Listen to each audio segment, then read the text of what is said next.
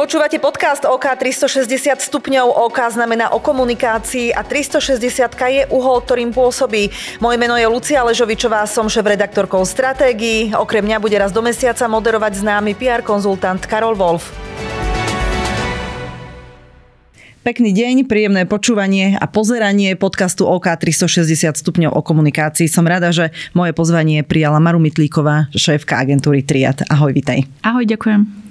Od januára sa stávaš spolumajiteľkou Triadu. Prekvapila ťa táto ponuka? No, mňa nie. Uh, my sme totiž už dlhšie sa o tom rozprávali s majiteľmi, uh, všetkými troma. Dokonca tie debaty vlastne úplne uh, pôvodné začali zo pár rokov dozadu, ale vtedy sme sa skôr rozprávali o tom, že ja to úplne nechcem stať sa spolumajiteľkou, lebo som na to nebola pripravená až tak. Myslela som si, že budem potrebovať do budúca nejaké ako keby zadné vrátka a pre mňa ten vzťah spolumajiteľský už je ako keby manželstvo, že z toho sa tak ľahko neodchádza. A Úprimne pre mňa je hrozne dôležité mať vždy kam rásť a, a posúvať sa profesionálne. A síce doteraz som v triade vždy mala tú možnosť aj pomerne rýchlo, že vlastne z tej juniorskej pozície accountskej na vedenie firmy to, to bolo pár jednotiek rokov medzi tým iba, ale potom som si už nevedela úplne predstaviť, že čo by mohlo byť ešte ďalej, tak som si nebola úplne istá, že či sa chcem takto ako keby zaviazať uh, tejto jednej firme, napriek tomu, že som uh, nemala akože obavy z tých ľudí, s ktorými by som sa mala spolu zväzovať. Mm. Ale teraz definitívne už som si povedala, že vlastne vôbec nikdy som ja takéto limity, čo sa týka nejakého rastu a posúvania sa nezažila, tak prečo by som sa mala obávať toho, že by prišli. Aby sme to tak trošku vysvetlili, tak Triad má dnes uh, troch majiteľov. Tak, mm-hmm, tak je áno, to. Áno. Je to Martin Voska, Marek Mrázik a Jaro Zacka. Áno, Zacko. Mm-hmm. Zacko. Uh, čo také zásadné sa stalo, že ti ponúkli toto spolumajiteľstvo? Ako ti to odôvodnili? Čo ti povedali? Mm-hmm. No úplne zásadne iba doplním, že títo traja spolumajiteľia, oni sú vlastne majiteľmi firmy Devin Band a to je vlastne naša materská firma. To je vlastne skupina firiem, do ktorej Triad patrí a to je aj z časti dôvod, že vlastne Triad má 18 rokov, už veľmi dlho na trhu. Je to vlastne prvá z firiem, ktorú spolu založili uh, títo ľudia a medzi tým za ten čas sa stalo to, že povznikali ešte popri nás ďalšie sestierské firmy, či už e, rovnaká agentúra v Prahe, alebo developeri, e, to je Brackets by Triad, alebo ďalšie iné firmy. Contentino určite e, veľa ľudí poznanilo na Slovensku, ale aj vo svete. No a to sa vlastne zásadne zmenilo, že fokus hlavne Jara a Mareka časom sa začal zásadne trieštiť, že už vlastne jeho, jeho alebo za ich prioritou už nemohol byť iba Triad Slovenska, slovenský. Takže to sa tak postupne vyvíjalo, menilo. A teraz dnes sme v tej situácii, že vlastne e, čo sa týka Devin Bandu, tak e, e, všetci traja vlastne vedú celú skupinu týchto firiem.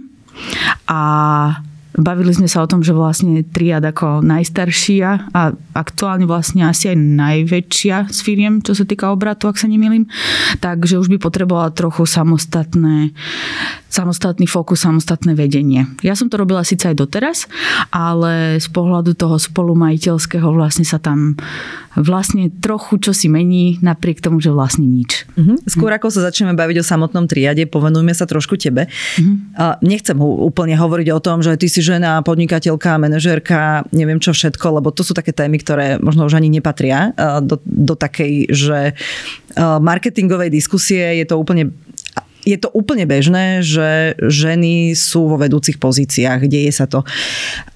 Sú to podľa mňa už také celkom také prekonané témy.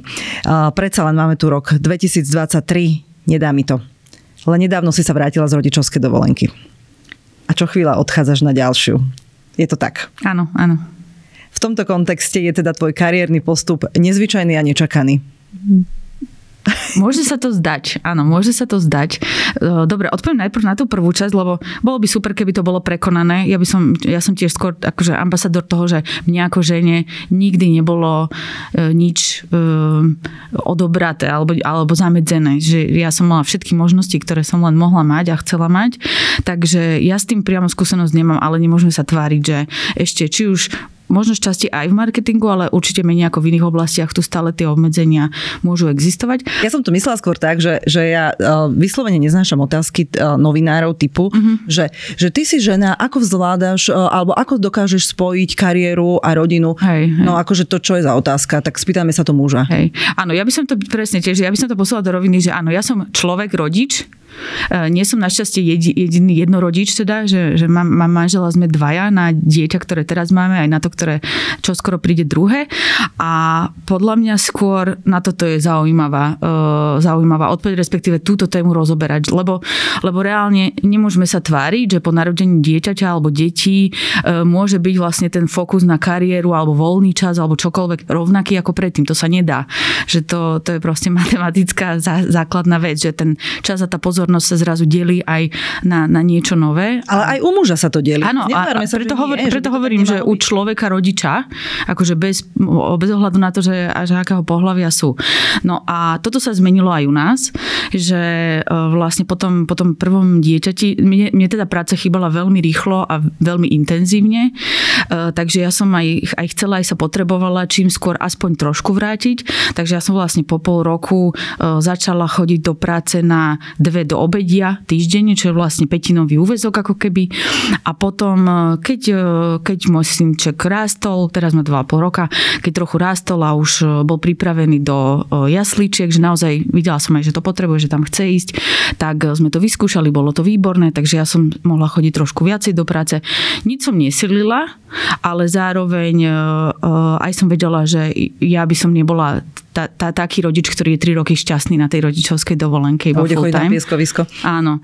No a uh, a samozrejme, e, ja by som ale nemohla sa vrátiť e, v takomto, v takomto rozsahu, v takéto intenzite do práce, keby ten druhý rodič, teda, teda môj manžel, keby do toho veľmi intenzívne nebol zapojený.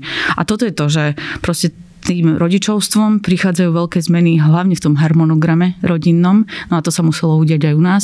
A to je vlastne aj to, aká budúcnosť ma teraz najbližšie čaká. Že my sme sa vlastne museli s manželom dohodnúť, že ako to teda chceme robiť. Že, že keď budeme mať už dve deti, lebo je úplne jasné, že nemôžeme sa obidvaja úplne full time intenzívne vrátiť do práce, lebo to určite nepôjde. No a tak sme sa dohodli, že keď takto budem skôr ja, a on bude skôr, eh, skôr s deťmi, ale nie je to také úplne jednoduché, že teda ja som karieristka, idem do práce a on bude muž v domácnosti, to zase vôbec nie. Mhm. Ako si v tomto kontexte premýšľala nad ponukou eh, stať sa spolumajiteľkou mm-hmm. Uh, Mňa to veľmi potešilo hlavne, že e, tie debaty, ja som hovorila, že my už sme sa o tom tak predbežne začali baviť pár rokov dozadu, ale e, tento rok to, to až nabralo také reálne kontúry a úprimne toto mňa veľmi potešilo, e, reakcia vlastne všetkých troch, všetkých troch spolumajiteľov, že pre nich vlastne tá otázka ďalšej materskej dovolenky vôbec nebola na stole.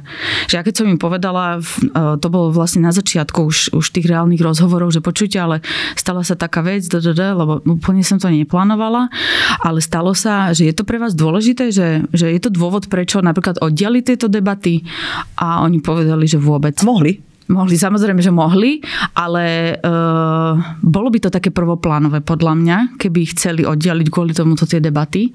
Aj keď prirodzené, neberiem to nikomu. Asi by si sa na nich ale... nehnevala. Nie, nie. povedali, že presne. tak nechajme to ešte na ďalší rok, počkáme, uvidíme, vrátiš sa zase po materskej do práce. Presne tak, nehnevala by som sa, ale zároveň, okrem toho, že ma to potešilo, tak si myslím, že ja by som sa vlastne na ich mieste zachovala rovnako, pretože to spolumajiteľstvo a ten, tento partnerstvo, ktoré týmto vzniká, je vec veľmi dlhodobá. Že v tomto kontexte ten cca rok, kedy ja plánujem vlastne e, zásadnejšie vypadnúť z toho pracovného kolotoča, vlastne nie je až taký zásadný a taký dôležitý. Takže mňa to ad potešilo, ale na druhej strane si aj myslím, že to bol veľmi dobrý, dobré manažerské dlhodobé rozhodnutie a ja by som teraz, keby som mala túto situáciu na stole, ja by som sa rada rozhodla rovnako.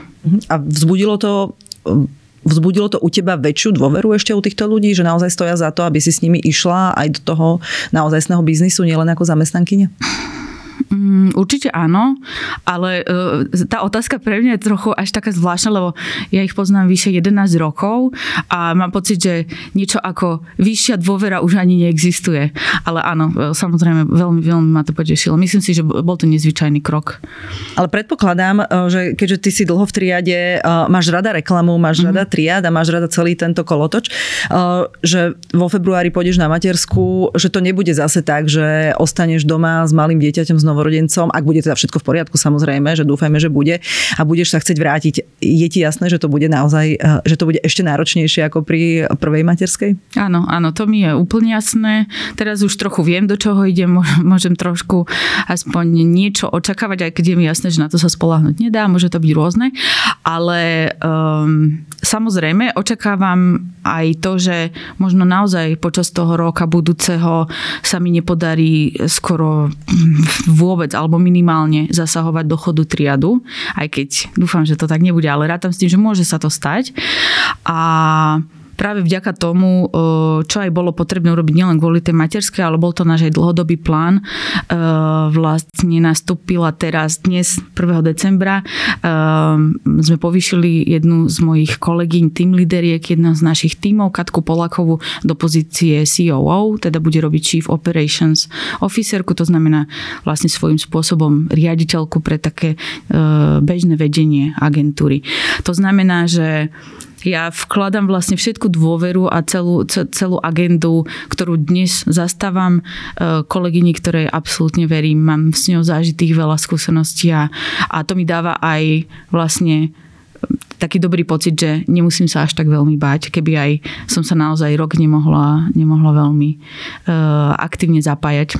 Nebojíš sa toho, že bude na teba vyvíjaný príliš veľký tlak, ani nemyslím od kolegov z triadu, ale od mm. teba samej. Mm-hmm že, e, že môže ti to prerásť trošku cez hlavu, že máš na to mechanizmy pripravené alebo premýšľaš nad tým, že, že ako možno zabrániť tomu vyhoreniu alebo nejakému, nejakej nadmernej únave, že, že nebudeš zvládať e, tie všetky roly, ktoré si si naplánovala? Mm-hmm. Mm, asi nemám na to úplne jasnú odpoveď, že vieš čo, ja mám takýto mechanizmus a sklada sa z tohto a z tohto, to asi nie, ale už mám zažité za tie roky, že uh, ja tak nejak si tie konkrétne kroky alebo mechanizmy do života privolávam vtedy, keď ich asi potrebujem. Lebo úprimne, keď teraz sa obzriem za tými 12 rokmi v triade, ale aj vlastne predtým ešte e, celkovo v práci, tak e, ja som bola vlastne veľmi blízko, veľmi často k výhoreniam, alebo proste k takým akože veľmi ťažkým e, pracovným obdobiam. Ale vždy sa niečo také prirodzene stalo, kedy som si vlastne urobila nejaký mentálny oddych. Napríklad e, v jednom momente asi 4-5 rokov dozadu, kedy to bolo úplne také najaktívnejšie, som zistila, že mám pocit, že som dlhodobo v takej rovnakej bubline, veľmi veľa času venujem proste tomu triadu, tí istí ľudia, tí istí kolegovia, vlastne voľný čas bol taký, čo ja viem, žiadne zásadné koníčky a tak. A povedala som si, že ja som vlastne vždy chcela študovať psychológiu, ale nikdy som to neurobila, e, lebo vtedy, keď e, po strednej bolo treba ísť na vysokú, tak úplne inak to dopadlo. Ale to som si na to spomenula a hovorím si, že vlastne to by ma asi bavilo, že trochu zmeniť vzduch, zmeniť úplne ľudí, aj celkovo ten, ten štýl fungovania, tak vtedy som začala napríklad chodiť na externé štúdium a to bola pre mňa extrémne silná psychohygiena a to mi vlastne pomáha doteraz. Mhm. Z celého kontextu, ktorý hovoríš, mi vyplýva asi aj to, že tvoj majetkový vstup do triadu je dlhodobá záležitosť, mm-hmm. ktorý efekt bude viditeľný možno až o viac mesiacov, možno až o viac rokov. Čo by si chcela priniesť triadu ako nová spolumajiteľka? Aký bude tvoj, tvoj prínos a aké možno uh, mm-hmm. úlohy alebo KPI si si dala? Tak hlavne ja, ja vstupujem do tohto vzťahu s tým, že e, sa pozeráme veľmi silno spolu s ostatnými spolumajiteľmi na budúcnosť. Lebo predsa po tých 18 rokoch e, nedá sa úplne vychádzať z toho, že to vďaka čomu sme sa dostali až sem, by nám malo ďalších 18 rokov fungovať. Takže berieme, a dlho sa o tom už rozprávame, e, berieme to tak, že je čas mysleť ako keby že na takú novú budúcnosť, novú generáciu. Je, je naozaj čas, už to cítime. Uh, a ja ja by som mala aj, aj, ja sa tam vidím, že by som chcela byť ako keby owner tohto, tejto zmeny. Že byť veľmi, veľmi aktívne v tomto zapojená a urobiť to, aby, aby z triadu, ktorého teraz vlastne či už celá branža alebo klienti poznajú hlavne cez e, VOSu napríklad, alebo cez Vlada Kureka, alebo cez ľudí, ktorí tu boli s nami posledných 10 rokov napríklad, tak aby sa toto postupne obmenilo, aby sme si aj vychovali e, naše nové e, triad talenty a z nich urobili silné vedúce osobnosti celej, tejto, celej tento branže a aby to teda už bola nová krv, aby sa tie mená už obmenili. A, a toto, by, toto by som chcela. A s tým súvisiaci samozrejme aj e, rast, získavanie nových klientov, zameranie sa na zahraničie a tak. Ale v princípe je to hlavne táto generačná obmena časom. Agentúra má 18 rokov, už si to spomenula. Ako sa z tvojho pohľadu menila v čase? No veľmi zásadne. veľmi zásadne. E, ja som teda prišla, už som to spomínala, približne 12 rokov dozadu, to znamená, že tých prvých 6 e, neviem povedať, ale, ale z rozprávania ostatných e, viem, že samozrejme začalo to veľmi v maličkom, že teda triad vyrábal banery alebo nejaké printové veci, že skôr také grafické štúdio, prípadne vždy sme mali nejaké nejaký skill alebo celkovo v DNA nejakú technológiu, takže programátori sú esenciálna súčasť za celých 18 rokov v triade, e, súčasť tejto agentúry. Takže skôr také, také menšie projekty, buď grafického alebo programátorského charakteru. No a potom časom, e, keď prišla tá doba, e, ak si pamätáš, Facebook aplikácie a rôzne hry a, a, a takéto veci, tak vtedy sme veľmi zásadne vlastne vyrastli na tom, že s tými programátormi, čo sme mali, veľmi šikovnými, e, sme veľmi rýchlo pochopili, čo všetko sa dá kreatívne a marketingové na tom Facebooku robiť, keď spojíme tieto dva geniálne mozgy dokopy, teda kreatívny a ten programátorský. Chytili ste sa nejakého trendu. Hej, veľmi rýchlo, vlastne oveľa skôr ako všetky ostatné agentúry, digitálne v tom čase e, na trhu a vtedy sme strašne veľa toho robili, či už flashové hry, alebo, alebo presne, že rôzne tie aplikácie na Facebooku, ktoré v tom čase, to bola zlatá éra, v tom čase generovali 300 tisíc lídov tuto na Slovensku. To dnes je úplne nepredstaviteľné. Takže vtedy sme veľmi rýchlo e, sa stali známymi ako veľmi šikovná digitálna agentúra. E, na tom sa nám podarilo potom časom získavať viacerých klientov. Vlastne už niekedy v tom čase vznikol ten vzťah s Outu napríklad, kedy sme robili digitál pre nich ešte cez tri iné firmy, takže my sme boli ako ten posledný e, dodávateľ na chvoste a myslím, že vtedy o to ani nevedelo, že kto je tam úplne na konci. Ale teda bola veľmi dlhá digitálna éra, veľmi, veľmi to už s láskou aj ja na to spomínam.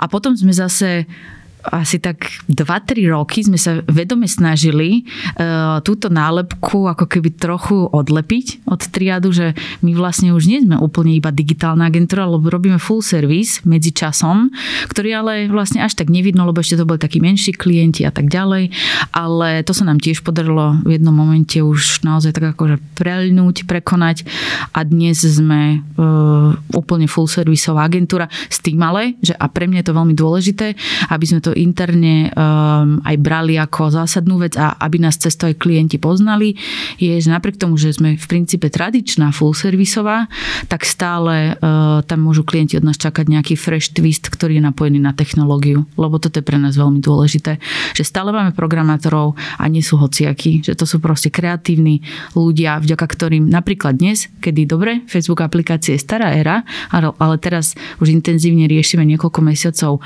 umelú inteligenciu a AI, tak už teraz nám veľmi aktívne pomáhajú v tom, že ako naše kreatívne nápady pretaviť do technológie. A funguje to super. Aj na poslednom festivale v Cannes rezonovala téma, že reklamné agentúry, tie veľké reklamné agentúry sa menia eh, na technologické startupy triady je jednoznačne e, do, tej, do tejto skupiny reklamných agentúr patrí však?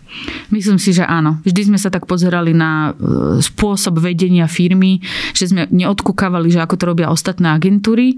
Napriek tomu, že uvedomujem si, že jasné, keď niečo niekto robí dlho, tak asi to funguje, asi to nie je úplne zlé, ale vždy sme radšej dali na nejakú vlastnú intuíciu alebo na nejaký náš zdravý, radi to voláme sedliacký rozum. A tak napríklad svojho času, keď sme narastli na nejakých 20 ľudí a už sme zistili, že ako jeden spoločný tým už je nás príliš veľa a ten traffic management sa robí ča- ťažko, tak namiesto toho, aby sme oddelili accountské oddelenie a kreatívne oddelenie, ako to bolo bežné a fungovalo to očividne a ešte možno aj dnes niekde, ale vtedy všade, tak sme si povedali, že takto to my nechceme robiť, že radšej urobme dva menšie triadíky a vznikli dva týmy, ale stále tým pádom 10 ľudí sedelo spolu v jednej miestnosti a to boli accounti, kreatívci, social media, programátori, všetci spolu, že stále jeden tým naozaj. A teraz takto funguje vlastne dodnes, akorát tie týmy sú dvakrát väčšie. Poďme na trošku zložitejšiu otázku. Za roky 2018, 19 a 2021 máte vo vitríne agentúru roka. Teraz na Zlatom klinci celkom v kuloároch rezonovala téma, že, že všimli ste si, že triad má iba jeden bronz. Uh-huh. Čo to pre vás znamenalo? Alebo čo, čo, ako si to môžeme vysvetliť? Uh-huh. Že ako, uh, ako ústup z pozícií? Hmm, ešte bolo to pre nás také nastavenie zrkadla jasné, že uh, nie je úplne E, dané a nedá sa na to spolahnúť, že keď sa ti proste darí aj niekoľko rokov po sebe, že to niekedy neskončí. A toto bolo podľa mňa celkom fajn si uvedomiť, že my sme síce stále kreatívni, stále máme aj zázemie kreatívcov, ktorí vedia robiť super robotu, dokonca aj máme skvelých klientov, ktorí namiesto toho, aby nás v tom e, sekali, čo je veľmi bežné, tak práve, že nám dávajú priestor, ale proste máme rok, kedy kreatívne to úplne nevyšlo. Ja som sa rozprávala po klinci s Marekom Rázikom a pýtala som sa ho, že čo sa stalo vlastne. Že, že nemáte ani jednu cenu od klienta, že dostali ste vlastne ten bronz, aj ten bol za, za, vašu, za vaše self-promo. Mm. A Marek mi na to povedal, že No, tak to bolo. Uh-huh. Tak to proste bolo, že na nič sa nevyhováral. Hovorí, že toto sa udialo v roku 2023. Áno, ale samozrejme, akože neberieme to na ľahkú váhu. Veľmi, veľmi sme to rozoberali, analyzovali, lebo uh, je podľa mňa OK e, zobrať to ako fakt pre tento rok, ale ako silnú motiváciu pre tie ďalšie roky, aby sa to normu? už nezopakovalo. Áno, presne tak, nejakú normu, lebo akože padnúť dole to je veľmi ľahké, to vie každý, ale uh, to, čo by som chcela, aby sa nám rýchlo podarilo, je dostať sa naspäť, eh, či už v tých kreatívnych súťažiach, alebo vlastne v efektivite a v ekonomickej výkonnosti sme zatiaľ stále stabilní, takže tam sa až tak nebojím. Ale tá kreativita proste poklesla. No ale venovali sme sa tomu veľmi a my sme si vlastne na, to, na základe aj toho nastavili takú prioritu celofíremnú, že, že budúci rok, ale vlastne už to platí teraz, bude rokom kreativity, takže vymýšľame, ako zmeniť to fungovanie agentúry, aby tá kreativita bola úplne na, na, na takom primárnom primárnom e, fokuse alebo aby mala tú najväčšiu pozornosť. V tomto možno je to startupové rozmýšľanie, že veľmi rýchlo sa vieme zmeniť a, a, a nastaviť nejaké nové procesy, nové postupy a tak.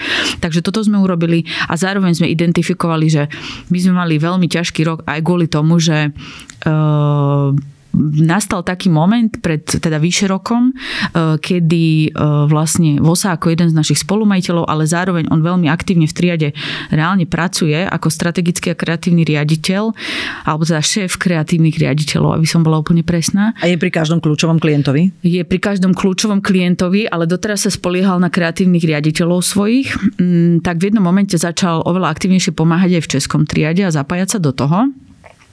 A tým vlastne jeho, jeho miera toho, ako sa veľmi zapájal do slovenského triadu, bola zrazu zásadne nižšia. A mysleli sme si, že to nebude až tak mať nejaké zásadné dôsledky, ale vďaka tomu vlastne museli u nás nastať nejaké personálne postupy smerom na vyššie pozície. To znamená, že z kreatívneho riaditeľa sa stal šéf kreatívnych riaditeľov, zo senior copywritera sa stal kreatívny riaditeľ a toto všetko sa udialo veľmi rýchlo a veľmi naraz. A podľa mňa sme úplne si ani tak v predstihu neuvedomili, že, že čo všetko to môže spôsobiť, lebo sme nemali ani dôvod si myslieť, že by to nebolo dobré. Ale myslím, že sme to zisťovali až potom v, počas chodu a výsledkom toho môže byť, môže byť kľudne aj to, že tým pádom, že tieto zásadné veci sa udiali, tak vlastne tá kreativita samotná nemala úplne také najlepšie podhubie, aby mohla vzniknúť a klince a celkovo ten počet kreatívnych ocenení sú tým pádom toho výsledkom. Môže byť táto skúsenosť, ktorú ste si vyzažili v tomto roku, aj um, určitým mementom pre iné agentúry, ktoré sú teraz na vlne tak, ako bol triad možno pred 4 rokmi? Určite môže byť, lebo skôr či neskôr, akože to, to, že, to, že tá firma alebo tá agentúra je na vlne a niekedy je hore, niekedy dole je úplne normálne. To znamená, že nemyslím si, že sa to dá dlhšie ako tie 3, 4, 5 rokov ťahať na vrchole. Tam proste logicky musí prísť k nejakej únave materiálu, keď to tak poviem, alebo k niečomu.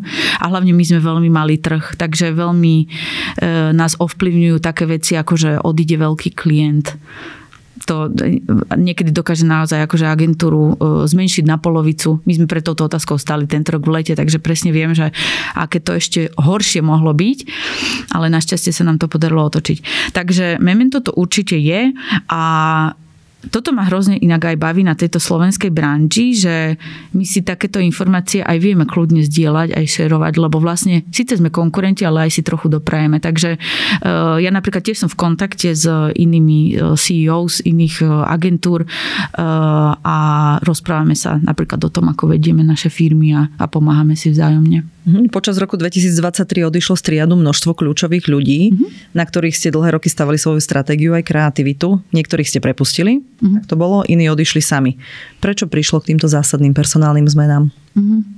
Tak ty si to sama povedala, že niektorí odišli, niektorí sme museli prepustiť, takže tie dva dôvody boli úplne odlišné. Ehm, ja som to už spomenula, že tento rok e, vlastne v lete sme stali pred takou otázkou, že či sa zmenšíme na polovicu, alebo, alebo sa nám podarí získať e, tender tohto roka pre nás. To bolo O2 a našťastie sa podarilo takže sme to zvrátili ale naozaj na poslednú chvíľu a vyzeralo to, že celý tento rok dopadne oveľa horšie. Naozaj sme finančne cítili, že, že niečo sa deje a práve kvôli tomu sme museli urobiť zásadnú optimalizáciu, čo sa týka e, personálneho obsadenia. No a kvôli tomu muselo prísť k e, nejakým rozchodom, ktoré boli iniciované nami. E, čo sme ale neiniciovali, boli odchody ďalších kolegov, ktorí odišli dobrovoľne a tak bohužiaľ bohužiaľ stretlo sa to takto naraz, e, naozaj v krátkom období, fakt, že toho pol roka, takže to bolo aj také výrazné, aj myslím, že ľahko tým pádom čitateľné e, verejnosťou, že fúha, tam sa asi niečo deje. Šumy boli také jasné. Co? Áno, áno,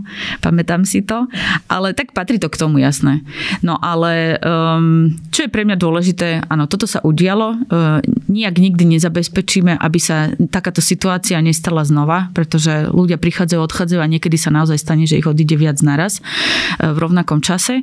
Ale čo je pre mňa dôležité je, že nijak nás toto zásadne nepoložilo.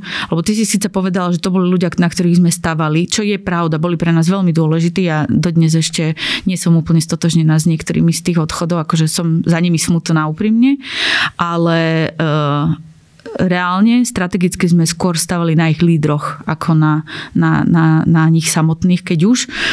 A tým pádom pre mňa je dôležité, že ako sa nám podarilo z toho dostať ďalej a aká bude budúcnosť. A to našťastie nejaké veci sa musia zle udieť, aby prišli nejaké dobré. Takže medzi tým nám sa podarilo vlastne získať niektoré také mená, ktoré ja osobne som mala vyhliadnuté už roky. A som tak sa povedz, snažila. sa. No tak Monči Farkašová, môj e, najobľúbenejší strategický talent, pretože je z toho istého rodného mesta ako ja. Ale nie. Takže Monči, e, tá vlastne veľmi čerstvo e, nastúpila a posilnila nielen Slovensko slovenský, ale aj český triad, takže pomáha vlastne obidvom triadom v oblasti stratégie. Bude robiť zo Španielska či z Portugalska, či kde to? Áno, áno, už, už, robí, už robí presne tak, ale tak korona nás naučila, že v nejakej miere sa to dá robiť aj takto online na diálku. Takže z Monči, z tej sa veľmi teším. Potom ja som dlhé roky, e, ja ako account, e, tak som dlhé roky skúšala e, zlomiť An do An. Na to, aby k nám prišla, som mal veľmi dlho vyhliadnutú, ale, ale, ale nikdy, nikdy, nikdy nechcela. Teraz sa to konečne podarilo. Takže tá je u nás už vlastne štvrtý mesiac. To sa veľmi teším a vedie jeden z našich tímov. Aj vďaka tomu mám ja teraz častokrát taký veľmi dobrý pocit, že, že v dobrých rukách bude ten triad, keď aj, keď aj teraz ja na chvíľu odídem, lebo naozaj, že či už tá Katka, ktorú som spomínala, že bude naša nová CEO, alebo nový team leader, ktorý vlastne nastúpil na jej pozíciu, Matis, alebo táto Ann, ktorá vedie druhý tým, to mi všetko dáva strašne dobré signály, že to sú ľudia, na ktorých sa môžem spolahnuť. No a, a vám prišla celá kancelária z Elite Monday Love. To práve chcela povedať, áno. No a v neposlednom rade ešte Šimon Gál, e, ktorý, my máme takú vtipnú historku, že my sme kedysi robili pre ČSOB, ešte keď sme mali VUB banku a on tam bol vlastne na marketingu ako, ja si ho pamätám, ešte ako stážistu.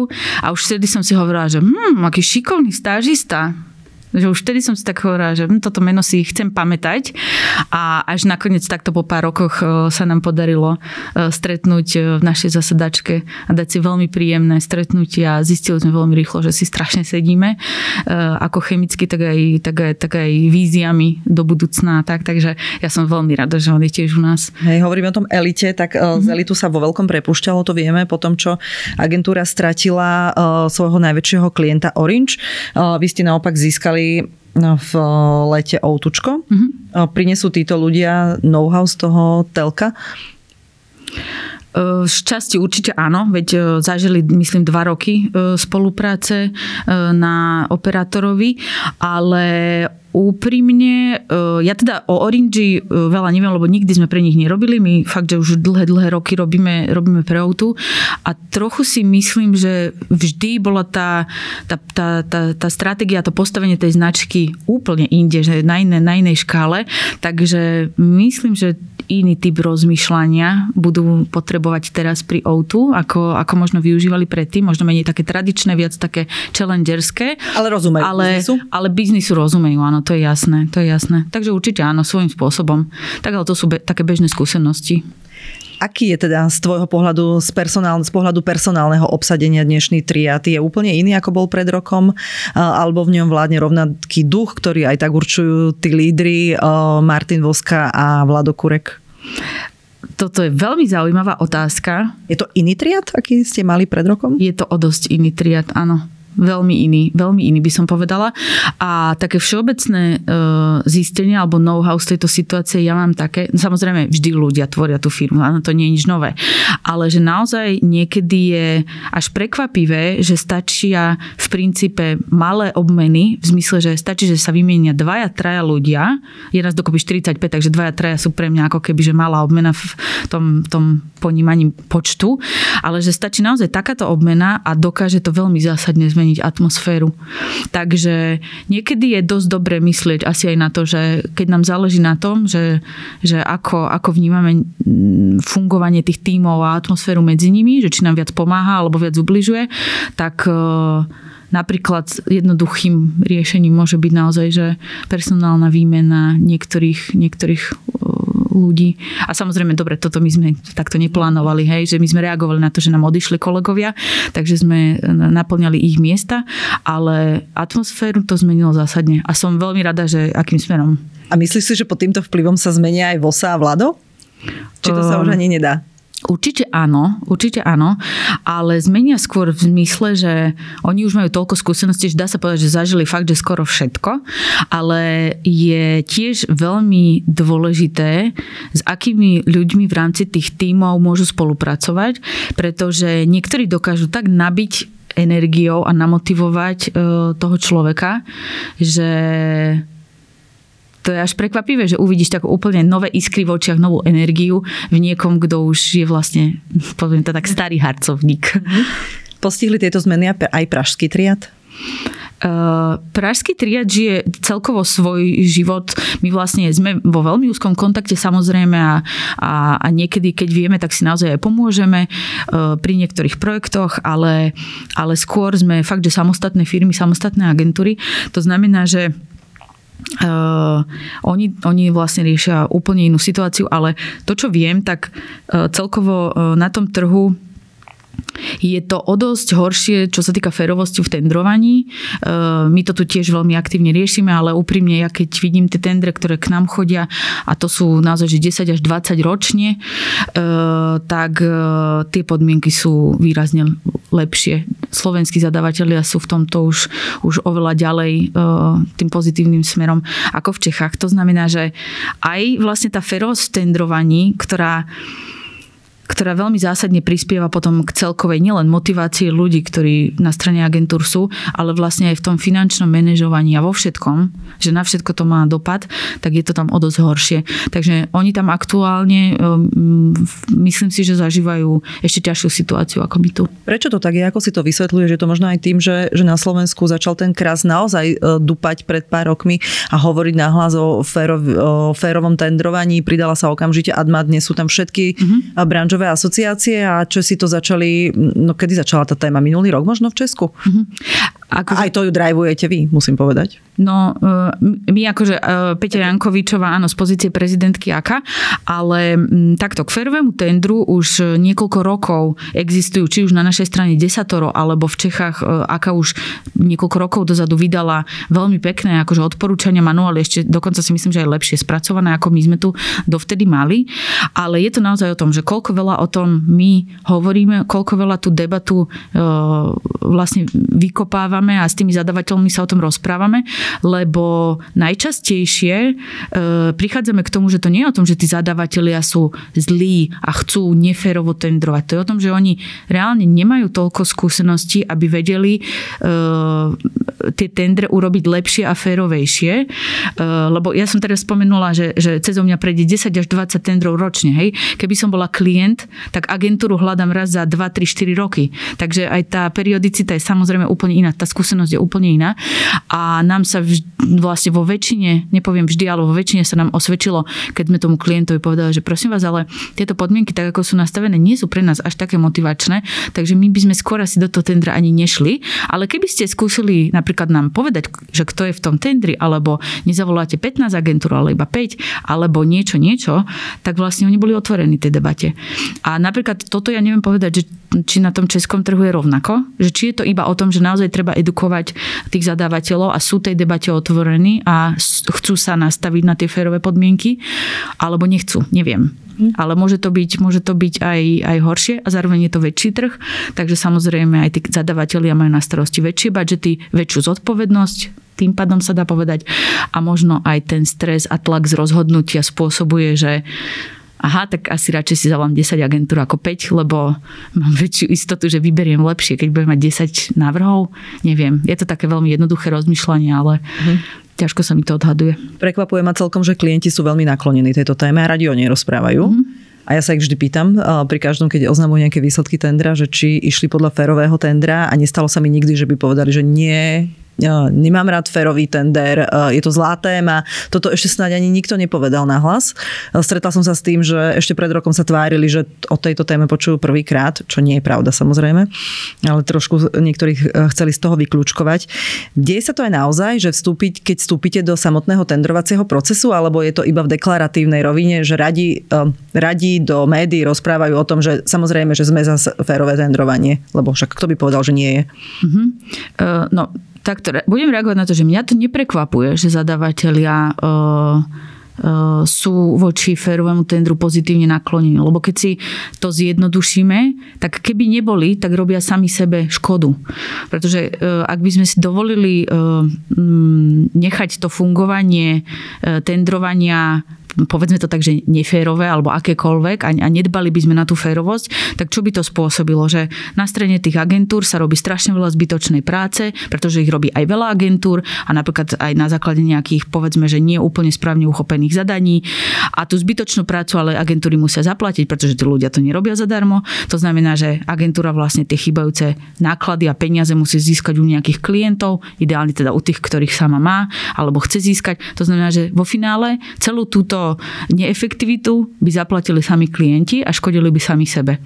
Takže ja si myslím, že tento kolotoč si tí klienti uvedomujú a vedia, že, že ten férový tender je vlastne taká vzájomná prevencia, aby sme nerobili zbytočné predražovanie niečoho, čo nemusí byť predražené. Takže mňa to neprekvapuje, že sú k tomu pozitívne naklonení a je to naozaj tak, že ja, ja, ja som no, na na prstoch jednej ruky by som možno za tie roky vedela povedať klienta, ktorý sa k tomu postavil veľmi tvrdohlavo a povedal, ja toto robiť nebudem, lebo mi to nedáva zmysel. Naozaj veľmi máličko takýchto reakcií by som našla. Práve, že je oveľa zvyčajnejšie, že ten klient sa so záujmom pýta na viac detajlov, že aha, to som ani nevedel. A prečo toto je pre vás vlastne zaujímavé? Alebo to skicovné, ja tomu nerozumiem, že aký to má pre vás zmysel, keď sami hovoríte, že vám to nepokrie náklady.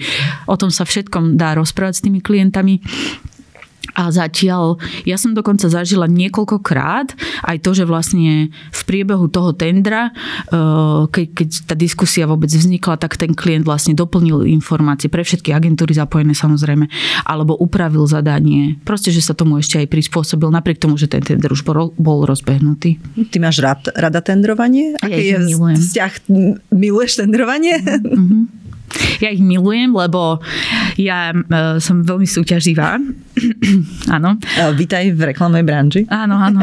A, a, a ten, tendre sú taká naj, naj, najkrajšia a naj, najkratšia uh, forma súťaže. Mm-hmm. Najkrajšia v zmysle, že uh, ešte keď sú veľmi tie tendre akože otvorené a férové, že naozaj tie informácie nie sú nejak zatajované, tak aj vieš, proti komu súťažíš, teda vieš, s kým si pomeriavaš sily a zároveň na konci, keď aj vieš, ako to dopadlo a naozaj máš feedback, že prečo napríklad tá, tá tvoja práca nebola víťazná, čo jej chýbalo, alebo v čom ten víťazná bola lepšia, alebo sa aj stane víťazná, to je ešte lepšie samozrejme. Ale musíš ten feedback dostať? Tak musí, áno, áno pre, preto hovorím, že keď, keď, keď teda to funguje podľa pravidel férového tendera a otvorená je tá komunikácia s klientom, tak vtedy to sú, to sú výborné skúsenosti. Úprimne, že vtedy naozaj ten tender môže byť, a to je aj dôvod, prečo kras, teraz toto všetko robia aj ostatné asociácie, je, že urobiť z toho tendrovania cennú skúsenosť pre agentúry aj z tých zadávateľov. Lebo to je zmysel toho, to je naša motivácia, prečo do tendrov ísť. Samozrejme, vo finále ideme do toho aj preto, lebo potrebujeme prácu, ale častokrát napríklad nás ukeca na tender aj klient, kedy viete čo, nemáme až tak veľa voľných kapacít, tak my by sme to odmietli, ale proste tak, tak, tak, nás, tak nás nadchne a, a cítime, že chemicky by to mohlo ladiť a že je otvorený vlastne naozaj nás, nájsť dobrého partnera v tej agentúre, že si povieme, že viete čo, dobre, tak my to, my to teda skúsime. Vrátim, hej, vrátim sa ešte k českému triadu. Ako sa vám tam darí? Mnohé slovenské agentúry, ktoré skúšajú šťastie v Česku, tak trošku stále krútia nosom, že nie je to vôbec tak, ako by si predstavovali, že nevedia tam preraziť, že myslia si, že majú naviac. Vášmu triadu, vašej agentúre sa ako darí v Prahe? Um, opäť by som chcela povedať, že mám aktuálne veľmi málo informácií uh, o tom, o, o, o detailoch uh, českého triadu, ale, ale aspoň to málo, čo viem, tak uh, je to možné, že tie slovenské agentúry vlastne, že sa im darí preraziť cez nejakého klienta, u ktorého si urobili uh, silnú, stabilnú pozíciu, povedzme tuto, na slovenskom trhu a vďaka nemu sa rozrastli aj, aj tuto do blízkeho zahraničia, lebo to je vlastne príbeh aj českého triadu spred tých 10 rokov, kedy vznikol, lebo to už je vlastne jedna dekáda, že my sme vlastne v tom čase tu robili pre plzenský prázdroj, pre značku e, Veľkopopovický kozel a v tom čase vlastne sa triadu podarilo e, získať klienta, ak sa nemýlim, Kozol International. A to je klient, ktorý vlastne funguje v tej spolupráci s Českým triadom dodnes.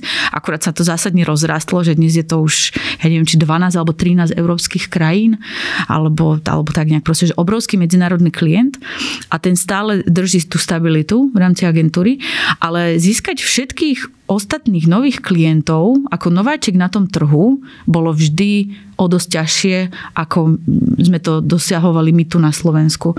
Lebo tým, že sme aj menší trh, tak e, aspoň nemám takú skúsenosť, že ja po mene alebo fotke viem rozoznať asi všetkých zásadných marketérov tuto na trhu. Agentúry sa poznáme veľmi intenzívne medzi sebou, takisto klienti poznajú tie agentúry, aj ich práce dokonca.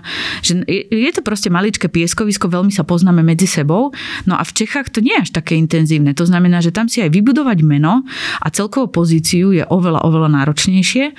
A e, triadu sa to aj e, niekoľko rokov veľmi dobre darilo, aj získavali rôzne ocenenia. Teraz myslím, že z minulý rok, že sa stali najinovatívnejšou agentúrou Takže, takže darilo sa im veľmi, aj vlastne e, IKEA, IKEA tú kampaň vlastne určite dobre, dobre všetci poznáme, ale e, napríklad aj, aj tá IKEA v jednom momente vlastne globálne rozhodnutie, ktoré padlo, že Tajka musí ísť do nejakej sieťovej agentúry. Vlastne to bolo také rozhodnutie, voči ktorému neurobiš nič. Môžeš mať hociaké najlepšie práce za sebou, aj, aj, aj spolupráce konkrétne s tým klientom, aj úspechy, aj všetko, ale nezvratíš to, pretože tá, tá, tá, tá úroveň rozhodnutia je tak, tak ďaleko, tak veľká, že vlastne nič s tým neurobíš. Prečo sa tak celkovo podľa teba slovenským agentúram v Čechách tak nedarí, ako by chceli? Mm Šťastie, ja by som to asi pripísala aj, aj tým sieťovým pomerom, že tam aj uh, oproti nám, tak tam je oveľa výraznejší rozdiel. Tam tie sieťové agentúry sú naozaj veľké oproti tomu, aké až malé, by som povedala, sú tie nesieťové. Tu taký rozdiel až tak nie, že keď si tu vezmeme, že Sači patrí do siete alebo, alebo VLB, tak my sme porovnateľne rovnako veľkí, hej, že, že, že mm, čo sa týka nejakej stability alebo, alebo výkonnosti tej agentúry, tam tie rozdiely nie sú až také zásadné, ale tam, keď e, v rámci jednej skupiny sedí tisíc ľudí spolu v jednej budove a oni tvoria agentúrne e, agentúrnu kombináciu e, pre tých klientov, tak tomu vlastne jeden triad, ktorý má 40 či 50 ľudí, môže veľmi ťažko konkurovať. Mhm. Prečo chcete byť úspešní aj na iných trhoch, ako je český a slovenský? No, pretože sme súťažili všetci, áno. To je jedna vec. Uh, akože potešilo by nás to, keby sme tak zistili, že um, v nejakom momente sa nám podarilo byť najlepšími tuto na Slovensku. No, k tomu ešte by sme sa mhm. radi aj vrátili samozrejme. Ale že už by sme radi aj vyskúšali ako keby že pomerať si sily aj s niekým ďalším, koho ešte možno až tak nepoznáme. Že chceli by sme vedieť, aké to je tam vonku. Chodíte do tých medzinárodných tendrov? Uh, vieš čo, uh, ani nie tak do tendrov, že na medzinárodný biznis skôr sa zameriavame uh, cez nejaké konkrétne kontakty, networking a, a oslovovanie, cez, cez uh, vzťahy uh, s tými kontaktami, ktoré máme. Ale uh, chceli by sme toto vyskúšať, uh, a teda už aj skúšame aktívne, že zistiť, že, že aký je svet tam vonku, že či tí klienti majú napríklad väčšie nároky, lebo majú samozrejme aj uh, viac zodpovednosti, väčšie budžety, e, celkovo väčšie všetko, kompetencie, právomoci, tak chceme vedieť, či aj skúsenosti majú väčšie napríklad. A zároveň e, to pomeranie sil je vždy, vždy e, také dobré zrkadlo pre nás. Aby sme boli konkrétni, tak vy máte jedného veľkého klienta zahraničného a to je Booking, ktorý je holandská firma, firma je to globálna firma, mm-hmm. že, nie je to, mm-hmm. že nie je to iba, iba holandská. Čo ste tam zistili, že, že máte na to, aby ste robili pre takúto firmu? No napríklad konkrétne pri bookingu, presne toto sme zistili, že by to šlo, ale samozrejme nie je to veľmi jednoduché. Hej, dostať sa k takému klientovi, podľa mňa na to neexistuje nejaká jednoduchá cesta alebo jednoduchý návod. Ale už keď sme, dokonca nie. Že to bolo presne, keď som hovorila, že ani nie tak do tendrov medzinárodných ideme, ale že je to cez nejaké konkrétne kontakty, tak tam sa nám to podarilo získať vďaka tomu, že tuto na Slovensku pracujeme už niekoľko rokov pre Dell a pomáhame im s employer branding komunikáciou. Začali sme vlastne vlastne v čase, kedy ešte myslím si, že slovné spojenie employer branding nefungovalo. A mali sme tam super klientku, s ktorou sme spolupracovali a ona vlastne zmenila prácu a odišla z Delu do Bookingu priamo do Holandska a na marketing a v jednom momente, keď e, tiež v téme employer brandingu mali robiť nejakú kampaň so svojou, myslím si, že londýnskou agentúrou, no nejakou určite neslovenskou, e, tak neboli úplne spokojní a vlastne táto naša klientka navrhla, že počujte, že ja tu mám takýto kontakt, taká šikovná agentúra, nevyskúšame? A oni, že tak vyskúšajú samozrejme, tak vyskúšali, poslali nám zadanie, páčilo sa im veľmi, ako sme ho vypracovali a nakoniec sme tú kampaň realizovali a to bolo, ak sa nemýlim, tak určite vyše dva roky dozadu. To znamená, že medzi tým už sme robili ďalšiu employer brandingovú kampaň a e, stále tá spolupráca pokračuje a je to toto je konkrétne jeden krásny aj business case, aj, aj taký happiness case by som až povedala, pretože klient je šťastný, pretože má agentúru, ktorá mu dodáva veci výrazne rýchlejšie ako tá predošlá aj keď nebýva v jeho meste? Aj keď nebýva v jeho meste, ani štáte, presne tak. Uh, ani tam nejak zásadne tento kontakt nechýba, ale to by som pripísala aj tomu, že ten typ spolupráce je naozaj vlastne iba taký, taký čiastkový, hej, že my nie sme žiadna uh, jediná agentúra pre nich a myslím si, že aj v rámci celého toho marketingového mixu, tak ten employer branding je naozaj taká malá časť pre nich, takže ani im nechýba, že sa o nich až tak nestaráme z pohľadu toho client servisu a tých, tých vzťahov, že sa nevydáme často a zároveň teda sme rýchlejší, uh, of course lacnejší, to je jasné, ale čo sa týka kvality, tak je porovnateľná s tým, čo dostávali predtým. Takže oni vlastne nemajú dôvod, eh, prečo byť nespokojní a vo finále my tiež. Lebo zase v porovnaní so slovenskými budžetmi a klientami, tak aj tá rýchlosť stále znamená, že máme veľmi veľa zmysluplného času na našu prácu, lebo to, čo oni predtým napríklad boli zvyknutí, že dostanú za 4 týždne, tak my urobíme za 2 a, a, a máme ešte aj 2 dní rezervu v tom napríklad. Čo sa týka peňazí, tak tiež, že pre nich sme výrazne lacnejší, ale pre nás je to stále uh, oveľa oveľa zaujímavejší príjem, ako keby sme na podobnej veľkej kampani robili túto pre nejakého slovenského klienta. Takže vlastne tiež je to, tiež je to výborné, e, výborný kompromis e, medzi nami obidvoma. Dobre, ďakujem veľmi pekne za rozhovor. V štúdiu stratégií a v podcaste OK 360 stupňov e, bola CEO a už aj takto môžeme povedať nová spolumajiteľka agentúry Triad Maru Mitlíková. Ďakujem, že si prišla. Ďakujem veľmi pekne.